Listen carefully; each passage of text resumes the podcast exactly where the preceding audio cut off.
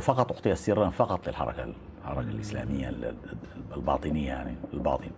كل الباقي الجبهه الاسلاميه غالب المصوتات الأصوات لنا كانت من النساء. لأنه نحن طبعا في هذه المراحل كلها مد الحركة الاسلام تحرير المرأة المسلمة. حركة التحرير دي في القرى في المدن في المساجد في وغلبنا على الشيوخ والتقليديين دفعنا والآن تجدها في صلوات التهجد في الليل أكثر من الرجال في مساجد يعني الحركة الإسلامية ايدت التغيير اللي تم في إيران والثوره الاسلاميه في إيران باعتبارها بتمثل أول تجربة لمحاولة استعادة النموذج الإسلامي. الأهم ما قاله حسن الترابي في سنة 88 عن إعدام الأستاذ محمود محمد طه وأنا بقرأه بالنص حتى ما يكون في أي لبس لأنه حسن الترابي يقف مع حكم الردة حسن الترابي تكفيري مثل أي تكفيري آخر. جبهه الترابي معروفه أنها جبهة عالمية تؤيد الإرهاب وهي تتواطى مع الإرهاب ايا كان والدليل على ذلك هذه الأسلحة التي قبضت وهي تهرب إلى مصر وخلاف مصر هذا التدريب الذي يحصل في داخل السودان وهذا الاهتمام الكبير من من حكومة السودان بكل المتطرفين السودان في ده الترابي هو اللي عرض استخدام القاعده السوداء بن لادن كان عاوز ينزل اليمن. صحيح أنهم ينتموا إلى الحركات الإسلامية في دولهم ولكنهم بالمقابل معارضين. استثمرت الحركة الإسلامية في السودان بركات أمينها العام وعرابها الدكتور حسن الترابي الذي ظل لعقود رمزا لعامة الصفوة في السودان مجسدا تطلعها للإسلام الثوري. منذ صعود نجمه السياسي في الستينيات بالرغم مما شهدته من شدة صراعات الصفوة الإسلامية حول قيادته ليبقى رغم ذلك رمزا محتفظا بولاء الإسلاميين له. كما استثمر الخط التجديدي في الحركة الإسلامية السودانية رؤى الدكتور حسن الترابي وتلقى مددا من اجتهاداته التي فتحت باب الاجتهاد لكل صاحب رأي ولو كان محدودا في كسبه العلمي أو العملي والشرعي. فجميعهم كما قال الدكتور محبوب عبد السلام القيادي البارز في المؤتمر الشعبي سابقا في كتابه دائرة الضوء وخيوط الظلام يسهمون في شركة الحركة الإسلامية. كان أحد أبرز الفصول ليس فقط في حياة القانوني والأمين العام للحركة الإسلامية حسن الترابي بل في مشهد الحياة في السودان السياسي والاجتماعي والاقتصادي. تدبيره وتخطيطه لانقلاب 1989 الذي أطاح بحكومة الائتلاف للسيد الصادق المهدي حيث انتهى تفويض مجلس شورى الحركة الإسلامية وتهيئة شورى الجبهة الإسلامية للأمين العام. حيث أخذ القسم المغلظ من ست شخصيات من أعضاء القيادة أمام الترابي قبل التداول بوضع خطة الانقلاب الفنية والسياسية واختيار أعضاء مجلس الثورة الذين سيظهرون ويشهرون اسمها. يتقدمون باسم القوات المسلحة. أما وجه الحركة المدبر وكما كشف الدكتور المحبوب عبد السلام في كتابه فسيستمر وتجري عليه سائر ما يجري على بقية الأحزاب فالأمين العام سيعتقل. شأن القائد الأول من كل حزب ومعه واحد من الأعضاء الستة. وسيحفظ ثالث خارج البلاد وسيباشر اثنان العلاقة سرا مع قائد الانقلاب. والملتزمين عسكريا ليبقى اثنان للشورى والاحتياط. واتفق استكمالا لخطة الانقلاب على الإبقاء على الأمين العام للحركة. حسن الترابي في المعتقل شهرا واحدا. تؤول فيه كل سلطته. لا سيما تفويض الحركة الإسلامية وولايته المباشرة على الأجهزة الخاصة والمال. إلى النائب العام الذي سيرأس إدارة الحركة والدولة. واختير اسم الإنقاذ عنوانا للانقلاب. في صباح الثلاثين من يونيو عام 1989 أذيع البيان الأول لثورة الإنقاذ الوطني بعد أن تم الاتفاق على الأفكار الأساسية له والذي أعده نائب الأمين العام. ومهما تكن واجهة العلن العسكرية والتشريعية في مجلس الثورة أو السياسة التنفيذية يبقى مركز القرار عند الحركة الإسلامية التي تتولى اتخاذه وتنفيذه. بعد أشهر قليلة بدأت ملامح هوية الانقلاب العسكري ومدبريه تخرج على السطح وبأقلام صحفية عربية ذات توجه إسلامي مثل المصري فهمي هويدي الذي أطلق على مجلس الثورة مجلس الصحابة الذي يحكم السودان. كان أيضا من عوامل هذا الكشف موقف مجلس الثورة من حرب الخليج الثانية بين العراق والكويت ورفع الصوت بالشعارات الإسلامية وإعلان تطبيق الشريعة الإسلامية في يناير عام 1991 بدأ الأمين العام حسن الترابي عقب خروجه من السجن بعد ستة أشهر بمزاولة مسؤولياته كاملة. وانتظم مكتب برئاسته يضم نائب الأمين العام ورئيس الثورة ونائبه وسبعة أعضاء. ولم تكن العلاقة المباشرة بين الجبهة الإسلامية والعسكريين الذين تولوا السلطة قد أعلنت بشكل رسمي. بعد سنوات قليلة بدأت نذور الخلاف تتلبد بين شركاء الانقلاب في أكثر من صعيد وتعمق الخلاف بين جناح مدني وجناح عسكري في قيادة الحركة. كما ظهرت الصراعات في قمة الهرم التنظيمي حيث ظهرت الخلافات بين الأمين العام للحركة حسن الترابي والرئيس عمر البشير وخلاصة الخلاف حاكمية الحركة أو حكم الدولة حيث حرص الترابي الأمين العام على تعميد الحاكمية للحركة وهيمنتها على السياسة والحكم. انتهى الخلاف بتجريد البشير للترابي من سلطاته بحل المجلس الوطني وتجميد منصب الأمين العام في حزب المؤتمر الوطني الحاكم وأمانته العامة فترك الترابي الحزب والحكومة وسلك طريق المعارضة مكونا حزبا جديدا باسم المؤتمر الشعبي ليكون ذلك بداية حقبة جديدة بين الرجلين. ذاق فيها الدكتور حسن الترابي وهذه المرة بشكل حقيقي غير مزيف سجن البشير. أنا هدى الصالح وهذا برنامج جماعات. أرحب في البداية بضيوفي آه، معنا الدكتور آه، النور حمد مفكر وباحث آه، سوداني والأستاذ فتحي العليم مفكر إسلامي وقيادي في الحركة الإسلامية في السودان. وأيضا معنا من القاهرة الأستاذ حاتم السر وهو مستشار رئيس الحزب الديمقراطي. حياكم الله معنا. آه، أبغى نستهل الجزء الثاني من حلقتنا ونستمع مع بعض لهذا آه، آه، لمقطع مقابلة أنا أجريتها مع أحد الشخصيات اللي كانت في الثمانينات منتصف الثمانينات والتسعينات مع التنظيمات المسلحة وهو الأستاذ محمد ثابت. كان ضمن تنظيم طلائع الفتح. وممن سبق لهم أن تدربوا في معسكر الجبهة الشعبية لجورج حبش.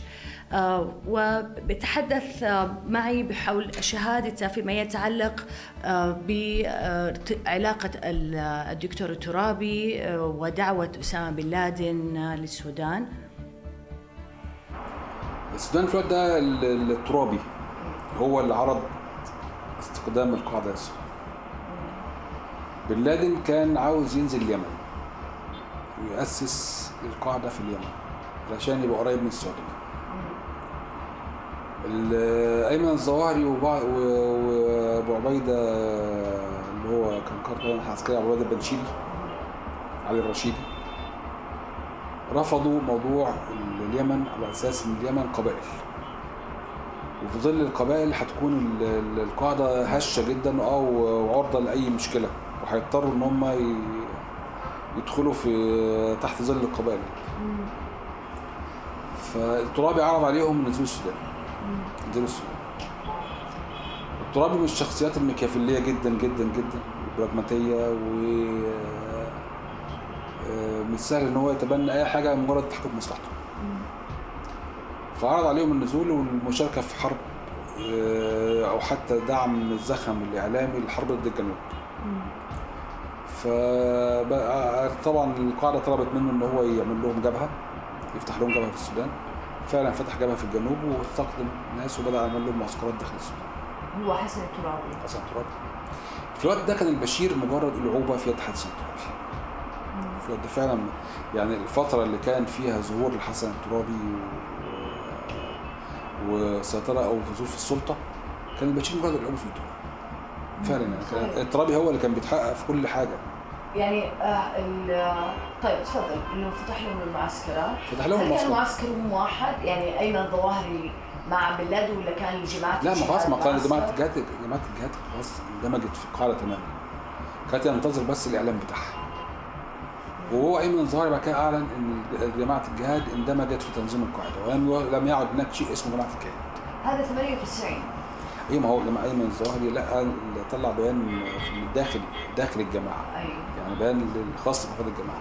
في 94 من اندمج داخل بالنسبة لعلاقة الترابي الترابي إيش؟ لو تذكر لي مواقف مثلا معينة مع بن لادن حاجات.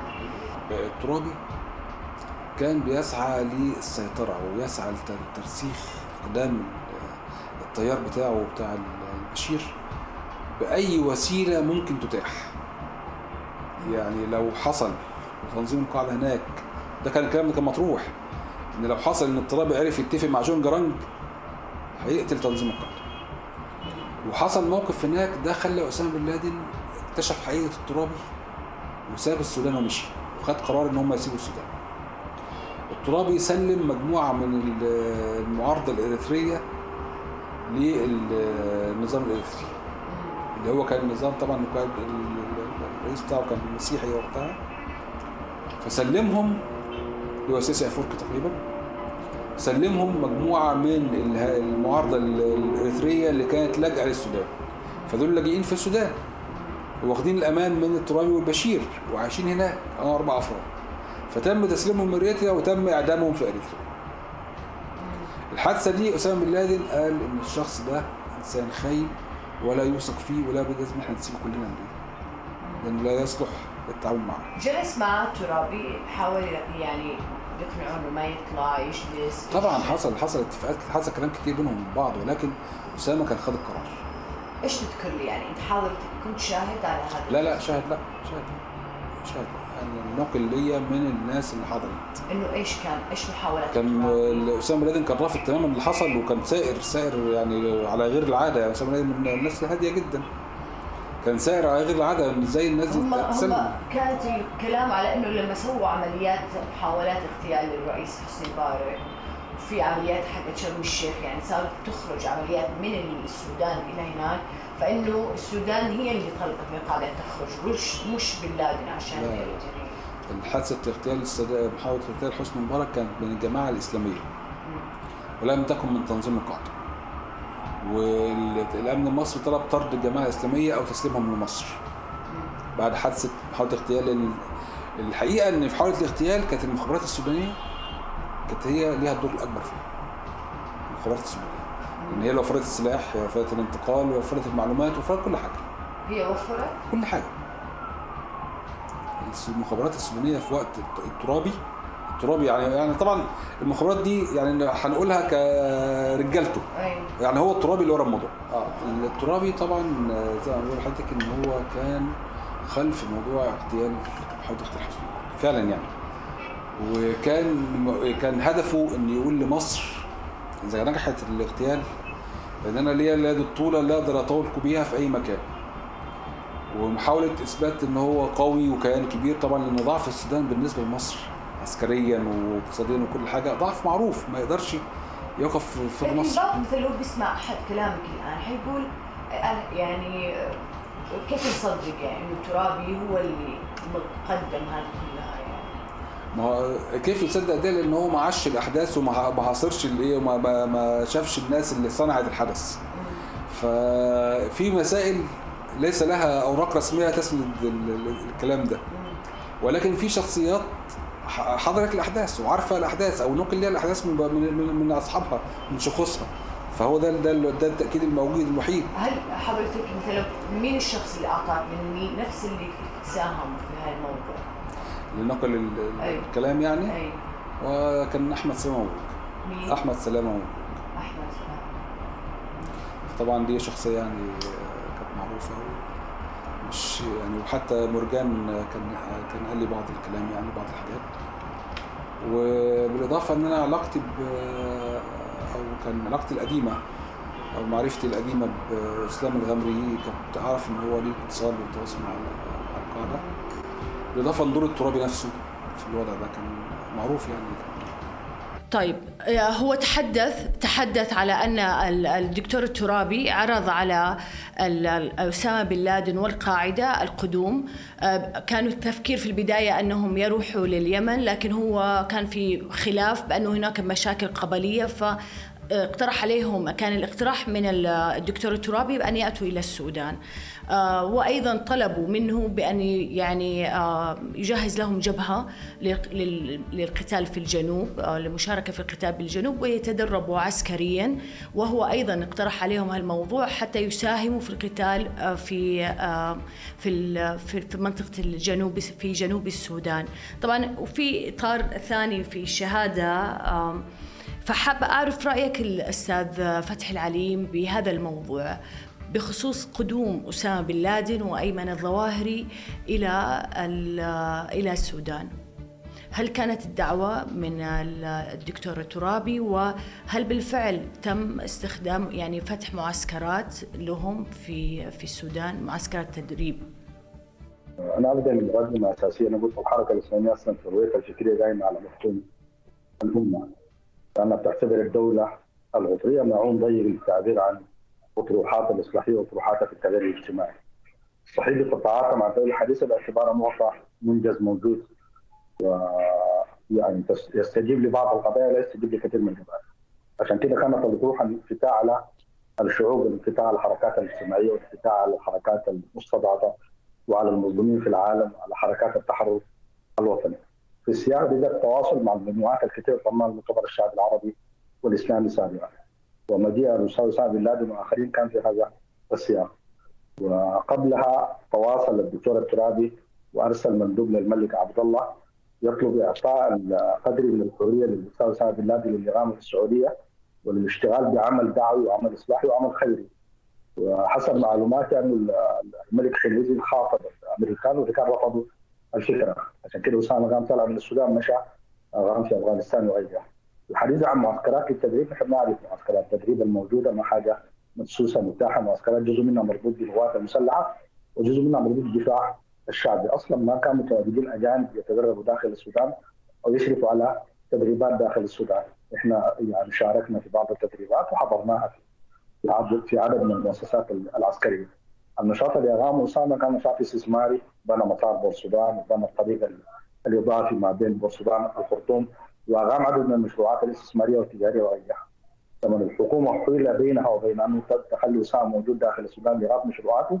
حصل ترتيب لخروجه من السودان واضطر بعدك يمشي أفغانستان واكتملت باقي الدائرة، لكن ابتداء كانت الفكرة أنه هذه المجموعات كما قلت مستضعفة ومظلومة في العالم وأن الشعوب تلتقي مع بعضها البعض.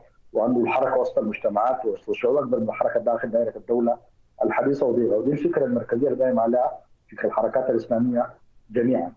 ففي سياق بدء الحديث عن اسامه وعن حضوره للسودان. امم يعني آه، بس إذا تسمح لي أستاذ بالنسبة لي آه، ما ذكرته بخصوص إنه طلب أسامة بن لادن العودة للسعودية هو آه، ذكر بشكل واضح في خطابه ونشر أيضا بأن بالعكس كان في هناك مطالب بأن أسامة بن لادن يسلم نفسه للسعودية لكن هو رفض. وتم سحب الجنسية منها آه، وعلى أساس هذا يعني قرر البقاء في السودان من ثم تحول إلى أفغانستان. وذكر في كثير من أوراق ووثائق أبو تأباد أنه هو رفض تماما العودة للسعودية وعادت أحد أبنائه وأحدى زوجاته الأولى اختارت أن تعود ولا ترافق إلى أفغانستان والنساء الأخريات أخذهم واصطحب أطفال معه إلى أفغانستان. هي عادت مع أبنائها لكن البقية ذهبوا مع خيار أسامة بن لادن بالوجهة الثالثة آه، إلى أفغانستان. بالنسبة سادي للمعسكرات بخصوص التدريب للعناصر الليبية والجزائرية آه، في السودان هناك. ما مدى يعني كان هناك تعاون في إطار الداخل السوداني في في مسألة دارفور؟ صحيح دخلت بعض المجموعات لكنها ما شاركت في دارفور بصورة مباشرة بالقتال. المقاتله في دارفور في القوات بتاعت الدفاع الشعبي اضافه للقوات الاساس المعنيه بملف القتال في القوات المسلحة. وده ملف كثير منا كانوا متابعين.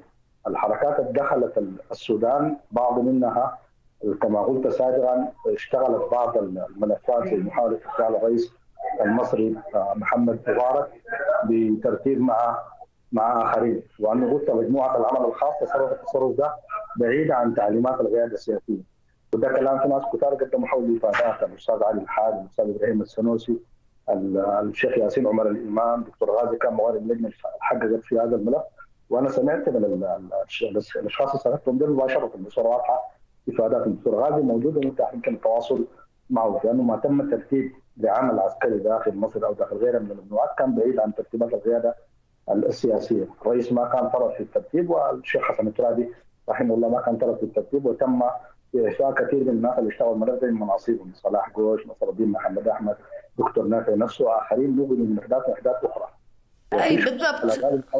حتى مع الترابي الدكتور غازي وطلع من هو مستغل وكان عنده انتقادات لكن هو يقدم شهادة حقيقية حول هذا الموضوع انه الرئيس السوداني أو الترابي يكونوا طرف في هذه الترتيبات كان التصرف خاص ناتج العمل الخاص.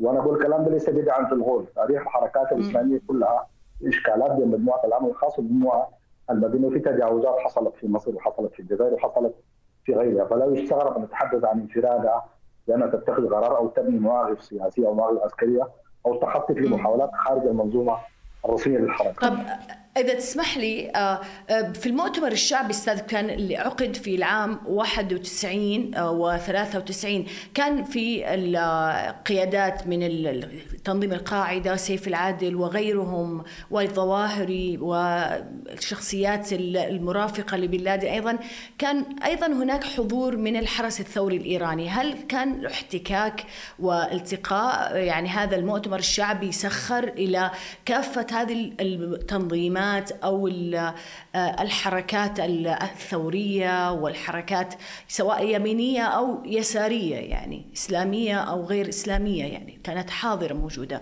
بس أنا يهمني هذا موضوع الوجود الحرس الثوري قيادات من وأيضا المخابرات الإيرانية في ذلك الوقت. كانت تحضر المؤتمر الشعبي طبعا حضور هذه المجموعات ما تقدر ينكر لأنه حضورها كان معلوم ومتاح.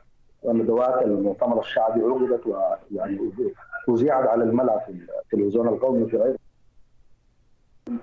الجلسات. لكن حال تم ترتيب لعمل عسكري مع هذه المجموعات محل النقاش. أما استضافة حركات التحرر الخرطوم استضافت من قبل حركات التحرر الوطني.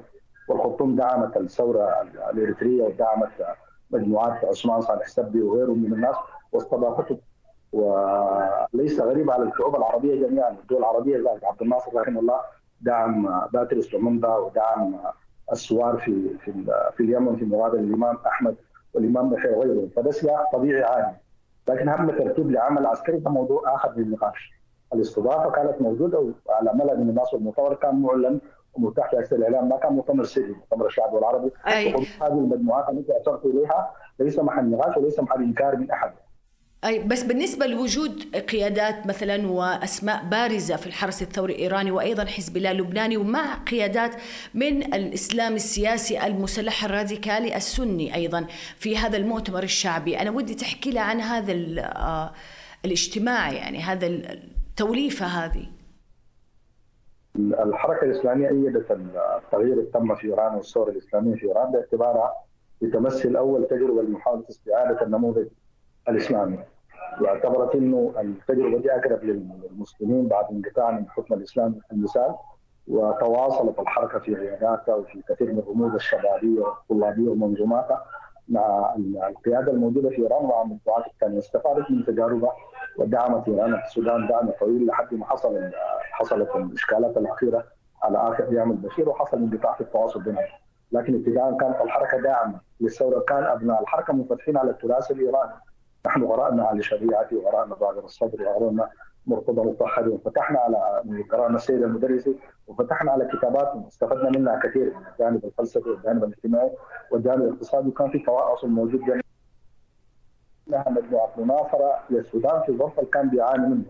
الضغط من أمريكا والدول الغربية الكبرى كان السودان محتاج لمصير طبيعي في السياق ده بصورة طبيعية لأنه يتبادر التعامل والتعاطي مع المنظومات الاقرب له من ناحية فكريه ومن ناحية ثقافية وليس هذا مجال للإنكار ولا شيء يعني الحركة تنكر أو أو تتستر عليه. أنا أبغى بس أستشهد كان الأستاذ علي عثمان طه كان قد قال في العام 1979 بعد انتصار الثورة الإسلامية الإيرانية قال أنه اليوم أشبه بالعيد يعني ليلة العيد لمن كان آه، يعني يقوم الليل في شهر رمضان لثلاثين يوم. والآن هي باتت كأشبه بليلة العيد للمسلمين. أبغى قبل ما أنتقل أستاذ نور النور الحمد أبغى أسألك أستاذ فتح أستاذ فتح في كان أيضا الدكتور المحبوب عبد السلام كان قد ذكر في فترة الحرب الأهلية في الجنوب في دارفور أقامت الحركة الإسلامية معسكرات تدريب للنساء تحت راية الجهاد. و... وأيضا كان هناك ل... بدأ فقه الإحياء فقه جهاد المرأة. ودي تحكي لي في هذا الإطار. آه، هي لم تشارك بالقتال بصورة مباشرة لكنها كانت تؤدي أدوار مساندة ومساعدة. آه، كانت تؤدي أدوار الجانب الطبي وأدوار الجانب الدعم الاجتماعي وأدوار الإعدادات الأولية لكنها بصورة مباشرة أن تشارك في معركة ما شاركت بصورة أساسية حسب ما اعلم لكنها دربت على الاحتياط أن إذا تعرضت للتعدي من طرف من الاطراف اثناء حركتها في المعسكرات وتقدر تدفع عن عن نفسها. والفكرة أن المرأة والرجل شريكان يقول الترابي يعني رحمه الله في كثير من التكاليف كلها ليست فكرا على الرجل.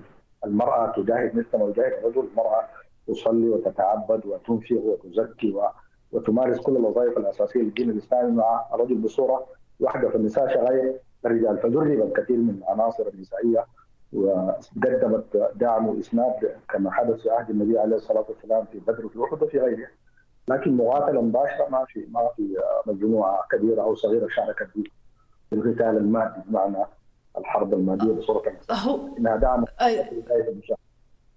الاستاذ الدكتور الأستاذ المحبوب عبد السلام قال أنه سافر عشرات منهن آه، وجاهدنا مباشرة قتالا في مناطق العمليات. آه، هذا نقلا عن ما ذكر الدكتور المحبوب. وأيضا القتال المباشر ليس بصحيح. يقدم الدم قد يكون محبوب بعض المعلومات من أطراف يقصد المجاهدة بالمعنى العام ليس بمعنى القتال. هو أنا أنا لفت انتباهي هذا الموضوع أستاذ لأن الحركة الإسلامية أيضا كانت تستقطب آه، وجوه من النساء في الحركة العالمية الإسلامية الأسماء بارزات كانت تأتي وتزور السودان. من بينهم زينب الغزالي وحميدة قطب آه، شقيقة آه، سيد قطب. وأيضا بعد نجاح الثورة الإسلامية في إيران كان هناك مد نسائي كبير في العالم العربي تجاوب مع ما تشهد الخرطوم من قيام دولة إسلامية آه، وكان يعني بيشاركوا في مواسم الحركة في المساجد والجامعات وأيضا معسكرات يعني أخرى. فكان لفت انتباهي هذا المناخ. هذا الإسلام العالمي للنساء. وكان مغرب الخرطوم ورئاسة الفراب كان عند بعض الغيريات من الحركة الإسلامية في السودان. مثل الدكتور سوريا يوسف وآخرين يعني. وشاركوا فوقه كوادر من الحركات الإسلامية في تونس وفي غيرها. كان له صيت في ذلك الوقت وله مؤتمرات وله حضور. فده خفض بعض الخلاف الأخير ما بين الترابي والبشير وخروج الترابي من مشهد الحكومة. المنظومات دي ضعفت من ناحية الفاعلية لكنها كانت موجودة كان خرطوم مركز لها. أي. طيب اسمح لي انتقل للأستاذ الدكتور نور. آه، دكتور نور طبعا أنا ما أدري إذا أنت حاب تعلق على ما يعني تحدثنا مع الأستاذ فتحي العليم لكن أبغى أسألك أيضا سؤال. حضرتك كنت من المقربين جدا من الأستاذ محمود محمد طه اللي طبعا تم إعدامه في فترة الرئيس جعفر النميري. هل تحملون الترابي المسؤولية؟ علما أن آه، الترابي كان لديه موقف من آه، الحكم بالردة أو حكم الردة. آه، بطبيعة الحال بحب أعلق على ما قاله الأخ والصديق آه، فتح العليم عبد الحي آه، بعتقد أنه في خلط جوهري آه، ظهر في حديث الأخ فتح العليم فيما يتعلق بحركات التحرر الوطني وبنزعة الإسلام السياسي التوسعية. حركات التحرر الوطني هي حركات تعمل ضد الاستعمار. والسودان عندما دعم إريتريا ومش السودان وحده الدول العربية كلها والدول الإسلامية دعمت إريتريا في حرب التحرير من الاستعمار الإثيوبي لأنه أصلا إريتريا كانت قطر كانت قطرا مستقلا واحتلتها إثيوبيا واستعمرتها. ولذلك هذا أمر مختلف جدا من نزعة الإسلام السياسي لخلق غلاقل خارج حدود الدولة القطرية. وإحداث انقلابات لدول آه، المسؤول منها شعبها. يعني الشعب كل دولة هو المسؤول من أن يغير نظام حكمه. لا يمكن حسن الترابي من الخرطوم وجماعته ينصبوا نفسهم بأنهم هم الراعين لمصالح المسلمين والعارفين بمصالح المسلمين ومن ثم يتدخلوا في شؤون الدول الأخرى بهذه الصورة التي لا يقبلها القانون الدولي ولا يقبلها البداهة العادية ولا ولا ولا ولا, ولا التعقل الناضج، أنا أعتقد ده ده اندفاع جنوني يعني نابع من عقيدة مصمته يعني لا ترى إلا نفسها فقط. ولذلك هذا أمر ضروري التنبيه له. وبالمناسبة ما جرى من الدكتور حسن الترابي وقبيله فتح السودان إلى حالة من يعني اهتزاز الأمن القومي السوداني بصورة لم تحدث من قبل. يعني دخول أسامة بن لادن دخلنا نحن في دائرة الدول الراعية للإرهاب. غض النظر عن التبريرات اللي هم بيقولوها يعني. آه نتجت منها أحداث السودان ما كان بيعرفها. من ضمنها حادث جامع آه الأنصار السنة والوهابية في أم درمان حصلت فيه مذبحة من واحد من هؤلاء المتطرفين. حدثت مذبحة أخرى في مسجد شمال أم درمان. من المتطرفين الذين فتح لهم حسن الترابي وقبيله حدود السودان. أيضا حدث اغتيال للدبلوماسي الأمريكي جرانفيل وأمسك بالذين قاموا بالفعل وسجنوا ثم هربوا من السجن. وكل السودانيين يعتقدون أن ذلك الهروب كان مدبرا من قبل السلطات مما يعني يوضح بجلاء تام أن السلطات كانت مباركة لذلك الاغتيال ولذلك لم آه، تقم بمعاقبة الجناه فأنا أعتقد أنه يعني ال ال ال ال الذي قام به عمل الترابي عمل أخرق في حقيقة الأمر وقبيله. وعرض السودان لكل البلاوي التي لا زال يعاني منها حتى هذه اللحظة. آه، أمشي لمسألة آه، إعدام الأستاذ محمود محمد طه. آه، طبعا كان في ناس من التنظيم الإسلامي موجودين في النائب العام. في واحد اسمه محمد آدم. نسيت اسمه بالكامل وكذا. وكان في محكمة الطوارئ نفسها في حاج نور اللي هو عضو بارز في الحركة الإسلامية. لكن مش ده هو المهم. الأهم ما قاله حسن الترابي في سنة 88 عن إعدام الأستاذ محمود محمد طه وأنا بقرأه بالنص حتى ما يكون في أي لبس لأنه حسن الترابي يقف مع حكم الردة. حسن الترابي تكفيري مثل أي تكفير آخر. هذا ما قاله حسن الترابي بالنص. لا أستشعر أي حسرة على مقتل محمود محمد طه فلا أستطيع أن أنفك لحظة واحدة حتى أصدر حكما بمعزل عن تديني. وما دمت منفعلا بتديني فإني لا أستشعر أي حسرة على مقتل محمود. إن ردته أكبر من كل أنواع الردة التي عرفناها في الملل والنحل السابقة. نشر هذا النص في صحيفة الوطن في 30 4 1988 بعدين رغم انه انكر الترابي تأييده لا أنكر الترابي أصلا كده. أنا أنا قلت الترابي يتحدث بلسانين دائما. يتحدث بلسان المفكر المتحرر الذي يريد أن يصلح والذي آه يعني يريد أن يغلب الطاولة على السلف وما إلى ذلك. وهو في يعني مؤخرة عقله سلفي تكفيري بلا أي نزاع.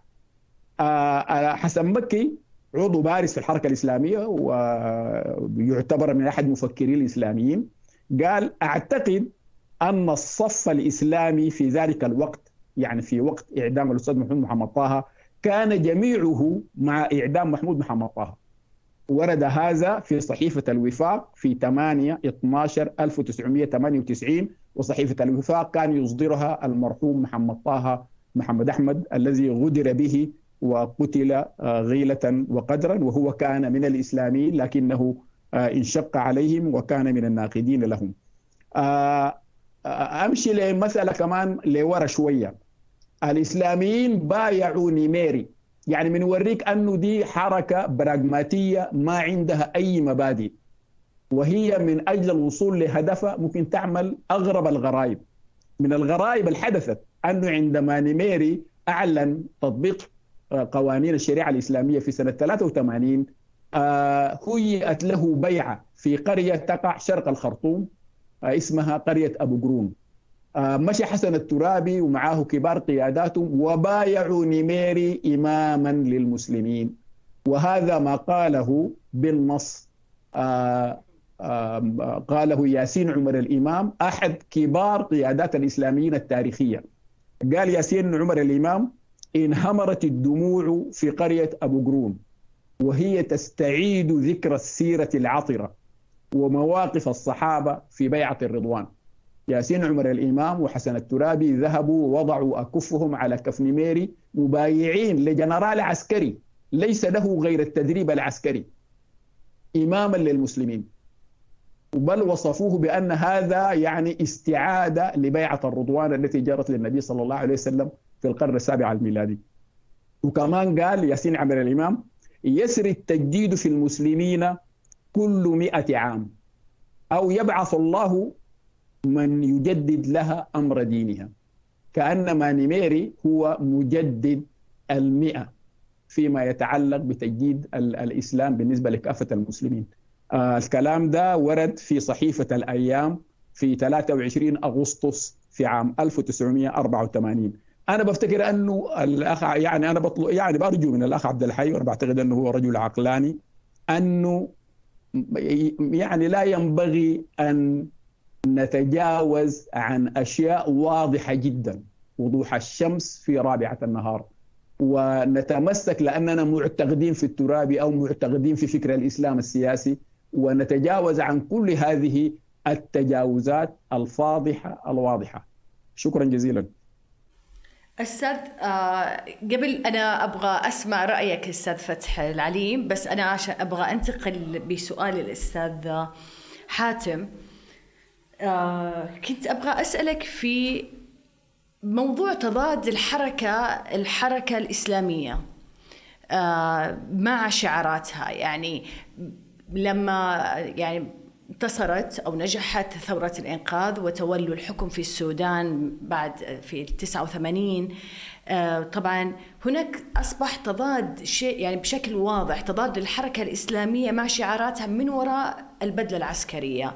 في حاجتين بارزة يعني في ذيك المرحلة كانت فتح العلاقات مع النظام الليبي القذافي وعرضهم لمشروع الوحدة. آه، مشترك بين الطرفين. وأيضا كان يعني مع العراق آه، والنظام البعثي مع نظام يعني صدام حسين. ومعروف النظام البعثي كان موقفه من الحركات تنظيمات الإسلام السياسي. آه، فكيف تشوف هذا الموضوع أستاذ حاتم كعلاقة بينية بين الطرفين؟ دي تأتي في إطار التناقضات أو المواقف المتناقضة للحركة الإسلامية بقيادة الدكتور الترابي. فمثلا الموقف من صدام حسين كان معروف جدا أن الحركة الإسلامية والدكتور الترابي شخصيا آه، داعمين ومؤيدين ومؤازرين بشكل واضح آه، في لإيران في حربها الأولى مع العراق في حين إنه العرب والمسلمين وكل الجهات دي كانت واقفة دفاعا عن العراق ومع صدام باعتبار إنه هذه هي الجبهة الشرقية للأمة العربية. في ذلك الوقت الدكتور الترابي خالف كل هذه الأمة وكل هذه الشعوب ووقف مع إيران وكان ده مفهوم في اطار ما يجمع بين الثورة الإيرانية والحركة الإسلامية السودانية آه، كان معروف ما كان في مشكلة. المشكلة أتت عندما نفس صدام حسين غزا الكويت وانقلبت عليه كل الدنيا ووقفت ضده باعتبار أن هذا غزو جائر وظالم ولدولة عربية إسلامية وفي نفس الوقت كان الموقف الغريب للدكتور حسن الترابي والمتناقض إنه دعم صدام نفس صدام صدام لم يتغير ولم يتبدل هو صدام هو صدام الذي وقف ضده عندما كان قائدا للحرب ضد إيران صدام الذي وقف معه عندما كان محتلا وغازيا آه، للكويت وأنا بفتكر هذه من الخطايا والأخطاء الكبرى اللي فعلا تحتاج إلى مراجعات حقيقية وشجاعة وما في مجال لإنكاره بأي حال من الأحوال. آه، نفس الموقف كان مع مع ليبيا إلى حد ما. يعني آه، عندهم موقف لأن هم داعمين كحركة إسلامية وزي ما قال الأستاذ فتح العليم حتى في إطار مؤتمر الشعوب العربية والإسلامية آه، كان في جماعات ليبية آه، سواء كان مع أسامة بن لادن وبعدين أسامة بن لادن لا يمكن أن نتحدث ببساطة وسطحية عن أنه مستثمر. صحيح هو من عائلة بن لادن ولكن لا علاقة له مستثمر في الإرهاب في الخراب في الدمار وجر على بلدنا ويلات إحنا كنا في غنى عنها وبالتالي الكلام عن إنه هو مستثمر وأتى للاستثمار لم يأتي للاستثمار ولا حتى النظام في ذلك الوقت كان محتاج للاستثمار وإنما كان محتاج لاستثمار سياسي لأن المملكة العربية السعودية آه، بأمانة هي منذ فترة طويلة ما في أي نوع من الود أو العلاقة مع الحركة الإسلامية بل العكس. كان عندهم موقف من الترابي والترابي أصلا مشاعره وأحاسيسه تجاه المملكة العربية السعودية آه، ما كانت منكورة ولم تكن مدسوسة. وبالتالي هو أتى بأسامة بن لادن نكاية في المملكة العربية السعودية وأضف إنه حتى المشروع الأول الذي كلف به بالغطاء الاستثماري كان هو ما يسمى بطريقة التحدي والتحدي لمن؟ تحدي للملك فهد. لأنه الحكومة الديمقراطية الثالثة تبرع به الملك فهد والمملكة العربية السعودية لرصف هذا الطريق من الجيلي شمال الخرطوم إلى بورسودان وحصلت إشكالات حقيقة وتأخر هذا الطريق. وعندما حصل الانقلاب المملكة العربية السعودية أوقفت العمل وأوقفت التمويل. ووقتها كان مسؤولا عنه رئيس مجلس السيادة المنتخب آخر رئيس منتخب لمجلس السيادة آه، رحمه الله السيد أحمد المرغني في حكومة الديمقراطية الثالثة. هو الذي أتى بهذا التمويل ومعه الدكتور عمر بن الدايم رحمه الله كان وزير المالية. وقف لأنه في انقلاب والانقلاب على رأس الدكتور حسن الترابي. وبالتالي عشان يستفز السعودية سموا المشروع التحدي والتحدي للملك فهد وللمملكة العربية السعودية وأوكل لأسامة بن لادن وده مرصود ومتابع ومعروف وكان واحد من الأسباب التي أدت إلى تفاهم وتدهور العلاقة لمرحله وصلت مرحلة الجمود مع المملكة العربية السعودية كالحال مع معظم أو غالبية دول الجوار. أيضا كانوا يلتقوا مع يعني ده برضه من السر العلاقة الغريبة بين إيران والثورة الإيرانية الشيعية والحركة الإسلامية السنية آه، في أنه آه، غير ما قلناه في الحلقة السابقة الحديث عن الاشتراك في فكرة آه، عقيدة معاداة الغرب أيضا فكرة زعزعة وتحدي شرعية الدول القائمة. لذلك لما جاء مؤتمر الشعوب العربية والإسلامية وجاء وجاء أفراد ممثلين لعدد من الدول والمنظمات صحيح أنهم ينتموا إلى الحركات الإسلامية في دولهم ولكنهم بالمقابل معارضين لهذه الأنظمة والحكومات وساعين لزعزعة امنها واستقرارها وده هنا بيلتقي مع العقيدة الإيرانية الشيعية ومع الخط الترابي أيضا في أنه يتبنوا هذه المجموعات ويساعدوها تمويل وتدريب وتخطيط ولعل الدكتور الترابي هو الذي كشف ذلك بنفسه. وحتى عندما سجن واعتقل أطول فترة آه، قبل وفاته كانت بسبب تصريحاته التي أدلى بها وكانت صعبة جدا.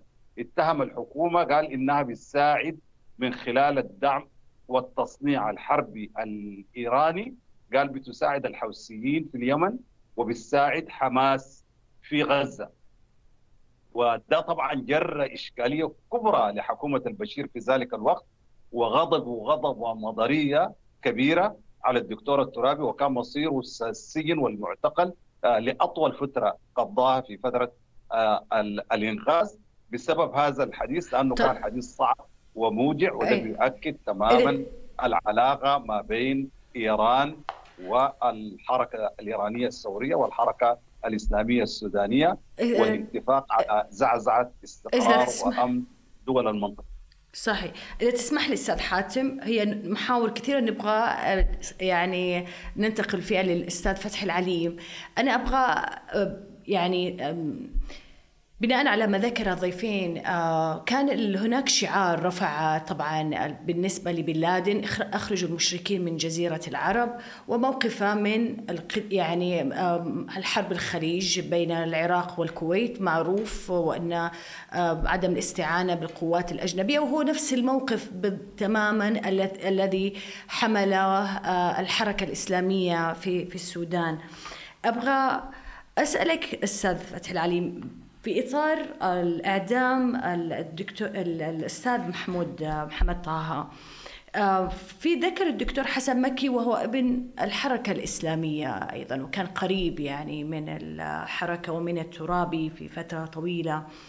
أن قال أن الترابي كانوا وراء إعدامه واعتبر أن الحكم في قضية الأستاذ هو حكم سياسي وأن الترابي كان يغار منه وأن لابد من قتله. هل بالفعل أن آه، الدكتور ترابي كان يغار من محمود طه بالنسبة لجماهيريته وفكره و آه، يعني آه، أم أنه لا؟ أنا طبعا أقبل كلام استاذنا حسن مكي بكليات يعني مساله الغيره ما أقدر أحكم عليها لكن كونه حركه أيدت قدام الأستاذ محمود عندي حقيقة ولا أستطيع تماما أن أدافع عنها مثل ما هو موقفي يعني اخلاقه مرفوض بالنسبة لي تماما. أنا كانت قناعه الحركة محتاجه تحاول الأستاذ محمود محمد طه عنده طروحات لعلى المدرسة تروح تحاول تطوير التشريع.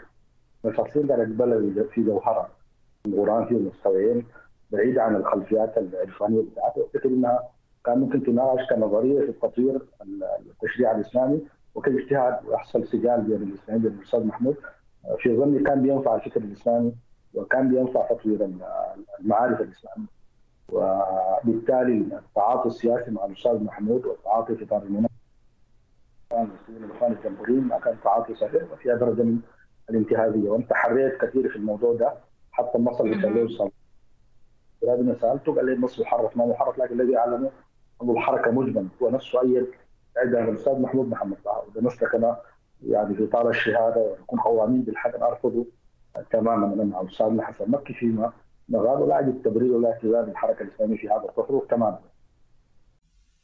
يعني هل هل حضرتك تشوف أنا أشكرك صراحة لأن يمكن من القلة من الحركة الإسلامية من يعترف بأنه آه كان هناك تأييد آه من قبل الحركة ومن الترابي لإعدام آه محمود طه. لكن هل معلش صوتك مو بواضح لو تعلي صوتك عشان أسمعك جيد. أنا استقصأت هذه المسألة وتحريت وتابعت كثير من التفاصيل وقريت كثير من النصوص ضمن اللغة اللي اشار الدكتور النوري وسمعت من الترابي نفسه. وصلت لأنه الحركه ايد لغرض سياسي أو لغيره. إعدام الأستاذ محمود افتكر ده موقف ما ما صحيح. أنا ابري نفسي منه وأعتذر عنه تماما. لا أجد أي يعني مندوحه دافع عنه ابدا. الترابي هل قال لك شيء بهالموضوع هذا؟ أنا قلت عنه أنا سألته عن النص الأخير اللي اشار له استاذنا دكتور نور قال نص فوق تحريف وتعديل وانه المجموعة اللي قامت بالاغتيال بالحكم بالإعدام على الأستاذ محمد هي مجموعة كانت موجودة في الغصر الأستاذ محمد محمد آدم عيسى كان مدعي عام والنية لأبو قرون وعوض الجيد والأستاذ حنور وآخرين. حنور عنده موقف نظري مختلف في القضايا الفقهية المدرسة التقليدية. لكن أنا ما ما ما, ما اقتنعت بهذه الحجج. أنا قنعت إنه الحركة بما فيها الدكتور ترابي رحمه الله ايدت اعدام الأستاذ محمود باعتبارات سياسية أو لغيرها وأعتبر الموقف ده ما صحيح أنا أرفضه تماما وما أجد مساحة أخلاقية تخليني أدافع عنه أصلا. امم هل تعتقد أنه كان يغار منه الترابي؟ مسألة الغيرة دي طبعا قالها حسن مكي بحيثيات دي اعرفها وأنا ما ما أقدر أحكم عليها لكن يعني الحكم يعني قربك من الحركة ومن الساحة الإسلامية ومن أيضا الترابي ومن غيره يعني. أنا يعني من خلال مجالستي له في السنوات الأخيرة وأنا من جيل ما من الجيل الأول لست صغير السن لكن ما من الجيل الأول. لكن احتكته في السنوات الأخيرة بعد خروجه من الحكومة. ما كان يتكلم عنه كثيرا يعني ما كان بيجيب سيرته بصورة مباشره إلا أن يسأل عنه.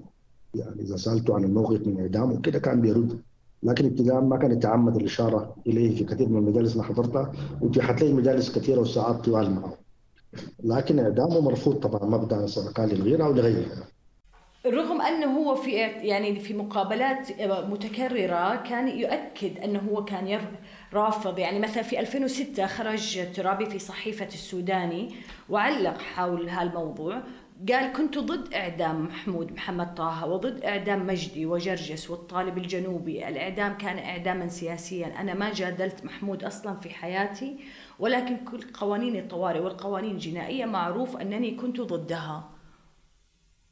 و...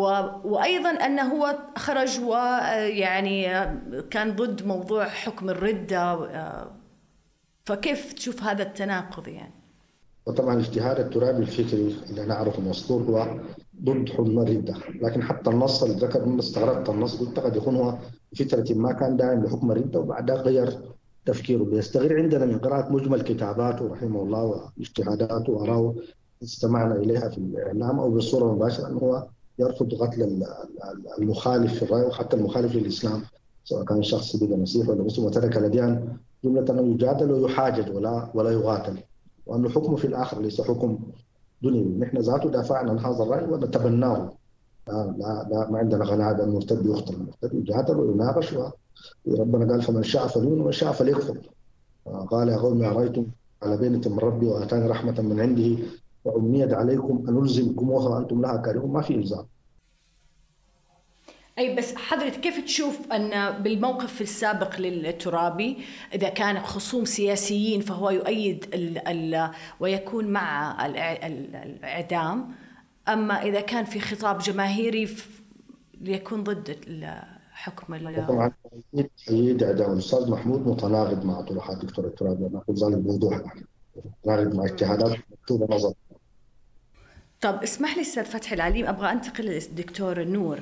لمحور آه يعني آه قبل ما ينتهي من حديثنا ودي نتكلم اليوم في الساحة في الحركة الإسلامية في السودان. آه دكتور نور الله يسلمك كنت ذكرت في مقال عدة أجزاء بقتطع جزء منها وأسألك فيه. ذكرت أن لابد من مصالحة مع الإسلاميين. آه لكن ليس وأنا بقرأ نصا كما ذكرت لكن ليس لإعفاء من أجرموا منهم أو من سرقوا المال العام أو استغلوا النفوذ من المسائل القانونية. وكذلك ليس من أجل إدخالهم في مولد المحاصصات القائم واقتسام السلطة مع بقية القوى السياسية أثناء الفترة الانتقالية. وإنما المقصود هو الاعتراف بهم كفكر مهما كان رأينا في زيغه وزيفه وككيان قائم فعلا وكتيار. آه أنا أبغى أسألك أستاذي آه بس إذا إيه؟ كيف حضرتك وصفت أن أنه مهما كان رأينا في زيغه هو زيفه؟ من وجهة نظرك كيف بيكون مثلا الزائغ شريك وممكن أن نشرك فكرا أو جماعة في صناعة فكر قويم آه، ومستقيم وغير زائغ؟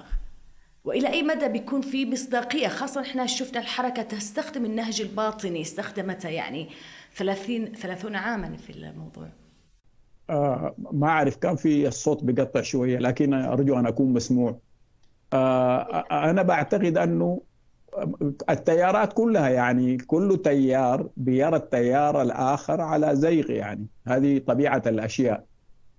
آه ولذلك بيبقى انك انت الفيصل بين الناس الحوار السلمي والتداول السلمي للسلطة.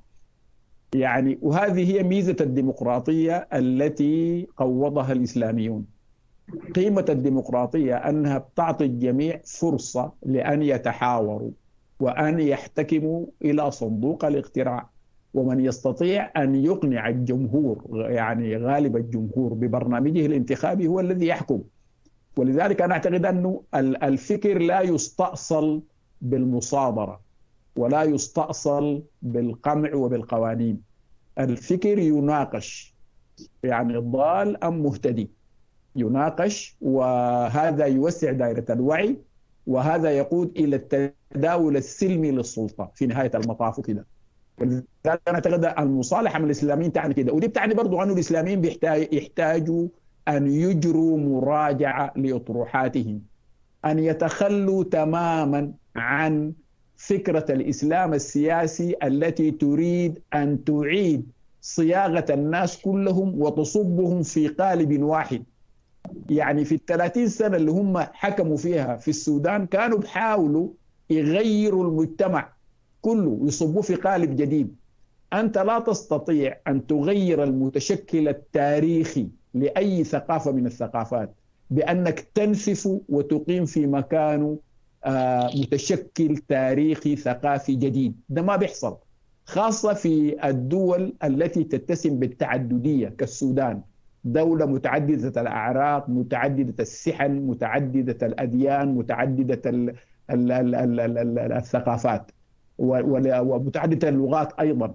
ولذلك بيبقى الإسلاميين بيحتاجوا أن يكونوا ديمقراطيين حقيقيين مش ديمقراطيين ذرائعيين يستخدمون الديمقراطية للوصول إلى السلطة. وعندما يصعدون على سلم الذي يوصل إلى قمة هرم السلطة يرمون بالسلم بعيدا حتى لا يصعد عليه أحد آخر. ده ما جرى في مصر. حاولوا يعملوا نفس التمكين بتاع الإسلاميين في السودان وهذا ما أثار عليهم غالبية الشعب المصري المستنير. هذا ما فعلوه في الجزائر عندما فازوا بالانتخابات وألقوا بالسلم بعيدا وقالوا هذه آخر انتخابات. خلاص الإسلام وصل. وده أدخل الجزائر في حرب ضروس استمرت عشر سنوات قتل فيها الناس بلا يعني جريرة قتلا ذريعا. ولذلك الإسلاميين من جانب بيحتاجوا يحدثوا مراجعات حقيقية وأن يظهروا أنهم هم سند حقيقي للديمقراطية ولا يستخدمون الديمقراطية استخداما ذرائعيا تكتيكيا مؤقتا. أن يكون هناك في إيمان مبدئي بالديمقراطية. وأنا طيب. بعتقد أنه آه يعني آه البنية اللي خلقوها في الثلاثين سنة بنية ضخمة. ونحن لا زلنا في, في السودان نصطرع في أن نتخرج من أن نخرج من قبضة هذه البنية. هذا يحتاج بيننا وبينهم بين عامة الشعب السوداني وبين الناس الثاروا ضدهم أننا نقعد ونتحاور وده بيقتضي منهم هم يقدموا عربون في هذا الحوار. امم طب أبغى أسألك أستاذ فتحي العليم آه، الدكتور محبوب عبد السلام كان وجد أن نظرية الإسلام السياسي انتهت هل تتفق معه؟ أنا لا أتفق مع محبوب إذا قصد بنظرية الإسلام السياسي. فكرة أن الإسلام عنده دور في الحياة العامة وعنده طاقة ثورية وعنده قدرة على التحرر والتغيير. لكن إذا قصد تجارب الحركات الإسلامية أنها انتهت وآلت الفشل الكلام ده صحيح. لكن الإسلام عنده فعاليته وعنده تأثير وعنده دوره. يعني إذا تحدثنا عن الإسلام ما عنده تأثير في الحياة العامة معناه إسلام شعائري مقتصر على المزيد وعلى المناسك. أظن دي الفكرة القاصدة محدود يعني يعني لا زال لا زال فكر ال ال ال الإسلاميين اليوم رغم كل التجارب في تونس ومصر وليبيا والسودان بأن الموقع الدولة في فكر الحركة الإسلامية لا زال هو الصدارة هو في الواجهة. أنا لا أقول هذا الكلام الإطلاق وأنا أقول جوهر تاثير الدين في الحياة العامه فكرة فاعليه الجانب السياسي داخل النظرية الإسلامية الفكرة صحيحة لكن المدى اللي وصلته الحركات الإسلامية في تجربتها والتطبيقات طبقتها وكثير من التفصيلات دايرة مراجعه زي ما تفضل أستاذ نور قبل شوي الإسلام محتاجين مراجعه في المفاهيم الأساسية مفهوم الدولة مثل يعني مثل إيش مثل ماذا من المفاهيم الإسلامية؟ هل هل يقبلوا بالعلمانية؟ هو المجال السياسي هذا ارفضه، الدين عنده تأثير في المجال السياسي. صحيح ممكن نناقش لأية مدى ويعني نظرية التأثير شنو؟ العلاقة بين الدين والدولة هل هي علاقة وصل حاد ولا فصل حاد؟ ممكن يكون ده محل نقاش. لكن مسألة تطبيق الحدود مثلا الدكتور أستاذ أستاذ فتحي نعم. العليم مسألة تطبيق الحدود مثلا؟ نعم مسألة تطبيق الحدود جزء من المنظومة الإسلامية. لأنها واردة ما تتجاوزها أصلا. لا يمكن تجاوزها. لا يمكن تجاوزها. طيب أبغى أسألك أستاذي آه، قبل ما أنتقل للاستاذ حاتم آه، المنظومة الخالفة أو وثيق هي بيقال شخصيات كانت قريبة من الدكتور ترابي أنها وصية خطية من قبله آه، لكيف يعني آه، تكمل الحركة الإسلامية آه، مسارها وأنه هو عكف في آخر يعني ايامها على تقديمها هذه كمنظومة توحيدية. مع قيادات إسلامية وطنيه، هل ما نشهد اليوم من اجتماعات ورؤى وأفكار هي هذه وصية أو الوثيقة اللي كتبها الترابي؟ يعني تكملون على نفس الطريق اللي حسب توصياته؟ هي طبعا جوهر الفكرة بتاعت المنظومة الخالفة هي جوهر فكرة الجبهة العريضة. الحركة الإسلامية كانت بتشتغل بها جبهة الميثاق، الجبهة الإسلامية القوميه، جبهة الدستور لو في زول طلع نص للمنظومة الخالفة ده في جوهرها مع تطوير نوعا ما في بعض الملفات والمحافل. ودي كانت دعوة يجمع أهل اليمين ويجمع المجموعة اللي عندها توجه نزعه إسلامية وطنيه عامة في في في وعاء جامع كبير في مقابل المجموعات اليساريه كان نظريته انه اليمين يجتمع كله في طرف واحد واليسار يجتمع كله في طرف وتكون في منافسة بيناتهم سياسيا. الحراك اللي تم في الفترة الأخيرة داخل التيار الإسلامي هو اجتهاد من بعض الناس المحسوبين على المؤتمر الوطني وعلى جماعة الإخوان المسلمين وعلى حركات أخرى. المؤتمر الشعبي مثلا ليس طرف فوق بصورة رسمية حتى الآن وما حسم موقفه. لأنه القول بأنها تطبيق للمنظومة الخالفة بصورة كاملة ليس بصحيح هي محاولة اختراع من المنظومة الخالفة لكنها ليست المحاولة الكاملة، الاسلاميين ما محل إجماع في النقاش، هو اجتهاد من بعض الناس.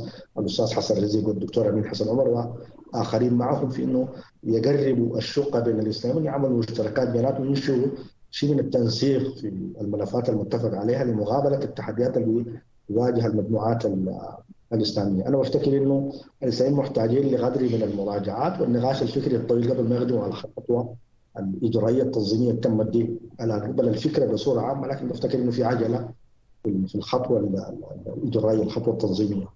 إحنا لسه محتاجين مجهودات في الجانب الفكري والجانب الثقافي محتاجين نقاشات طويلة عشان ننشئ على الأقل حد أدنى من الفهم المشترك في كثير من اللي حصل فوق تحولات وتمت فوق مراجعات بالذات بعد التجربة الإسلامية السابقة على مشاكلها وعلى علاتها. طب أستاذي هل الوثيقة الخالفة أو المنظومة هذه هي اللي طبعا اللي مهد الترابي لرؤيته السياسية فيها هي يعني رؤى أفكار أم إنها برنامج متكامل؟ هي رؤية فكرية ما في برنامج تفصيلي لكن في منظومات بعضها معني بالجانب السياسي وبعضها معني بالجانب الاقتصادي وبعضها معني بالجانب الاجتماعي وفي أشكال تنظيمية وهياكل تعبر عن ذلك. ما في تطبيقات تفصيلية في إطار عام وفي اتجاهات عامة الملفات اللي اشرتها عليها كان مفترض انه الناس يتوافقوا على الأطر العامة دي والمؤشرات العامة. بعد ذلك ينتقلوا لخطوة ثانية انه يكتبوا حول القضايا تفصيلا بعد ما يتفقوا على الإطار الكلي. لو غدر للمنظومه انه تبدأ في عهد صاحبها رحمه الله كان الآن ممكن تكون عبرت في اطار التفصيلات لكنها ما بدأت حتى الآن لإشكالات موجودة بين الإسلاميين هنا وهناك. بعضهم بيفتكر إنه الوقت لم يحن كما يعتقد الأستاذ علي الحاج مثلا مجموعة في غدا المؤتمر الشعبي الوقت لم يحن. بعض للحديث عن منظومة خالفه وانه إحنا ما في مرحلة مهيئة والبعض الآخر يرى أن يستعجل المنظومة الخالفه هي الآن محل خلاف حتى بين مجموعات الاسلام لكنها على كل خطوط عامة ومنظومات عامة واتجاهات عامة ما فيها تفاصيل قريتها طبعا. من هو؟ من وجهة نظرك من هو وريث الترابي في الساحة في في النشاط اللي كان في في الحركة الإسلامية؟ للأسف يعني قد يرثه بعض الناس في الجانب الفكري. مثلا ممكن نتكلم عن الدكتور تيجاني عبد القادر أو الدكتور أمين أو آخرين يعني ممكن يمثلوا صغر فكري ممتاز. وقد يرثه البعض في الجانب السياسي لكن هو كما قلت في مقدمة الحلقة الفائته انه كان شخصية مركبة؟ وسط الاسلام ما في زول الآن بيعبر عنه في الجوانب كلها للأسف. أنا ما سعيد بأن أقول هذا الكلام لكن هذا واقع الحال. يعني وفاة الدكتور ترابي أحدث فراغ في الحركة الإسلامية السودانية. عشان كده أنا قلت في لغاء في واحدة من القنوات أول وفاته بصحبة استاذنا البروفيسور عبد الله إبراهيم أنه حبوا نتكلم عن عن الحركة من بعد الترابي. طبعا ده إشكال كونها تكون مرتهنه له برضه ما نتيجة سعيدة لكن دي حقيقة انه من بعده في تحولات كثيرة الحركة لم تعد بالحجم اللي كان فوقه في وجود الترابي رحمه الله لا بالزخم اللي كان عنده ولا بمساهمته الفكرية بالتاكيد يعني غياب الترابي عن مشهد خلف يعني ضعف في الحركة خلف فراغ كبير من الصعوبة بمكان يسده احد تسده مجموعة يعني. أيوه. طيب أستاذ حاتم أبغى أسألك في في محور شوي يمكن آه، بعيد نوعا ما. آه، في إطار الآن لو بالحوار مثلا من قوى علمانية قوى يسارية بعثية أو اشتراكية إلى أي مدى هي تثق في الحوار مع التيار الإسلامي أو الاسلام السياسي في داخل السودان. وأيضا هناك نحن طبعا نعرف إنه حتى في وقت زمن الترابي هو استطاع أن يتحالف مع آه، شخصيات من الحزب الشيوعي وأيضا بعثية وغيرها. فحدثت يعني آه، وأيضا من علمانيين يعني وقوميين. فكيف تشوفها من خلال الطرفين سواء من طرف العلمانيين والقوميين أو آه، الإسلاميين. بقول آه، في الوقت الراهن صعب جدا الوصول إلى آه، ما يجمع بين على الأقل نقول القوة السياسية السودانية بلاش نقول الشعب السوداني. لأنه أمامنا الآن تجربة لحوار وطني وفاق وطني حوار سوداني سوداني مسميات كثيرة. آه، مصالحة وطنية آه، غير من المصطلحات المطروحة ولكنها تراوح مكان دون إحراز أي نوع من التقدم والسبب الرئيس في ذلك هو انعدام الصغه بين الأطراف السودانية آه، نتيجة السياسة والتباينات الكبيرة كانت موجودة خلال فترة ال 30 عام اللي كانت تدخل فيها الحركة الإسلامية في السودان. وفي نهاية المطاف آه، لابد من الوصول يعني يلزمنا نحن كالسودانيين أن نصل ونتفق على ضرورة الابتعاد عن كل ما يضر بالوطن والمواطن وأن نعمل على الحد الأدنى من الاتفاق الذي يحفظ البلد ويجنب مخاطر التشتت المحدقه الآن بالبلد من كل حدب وصوت ولذلك لا بد في نهاية المطاف أن نتحدث كسودانيين. يعني أنا عاوز أقول إنه الوطن يستطيع أن يجمعنا.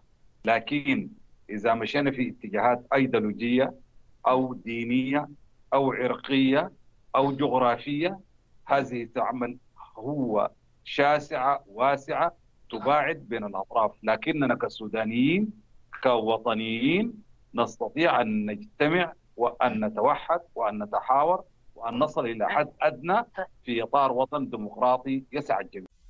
جميل. أستاذ دكتور نور آه ودي إذا عندك تعقيب على موضوع المنظومة الخالفة.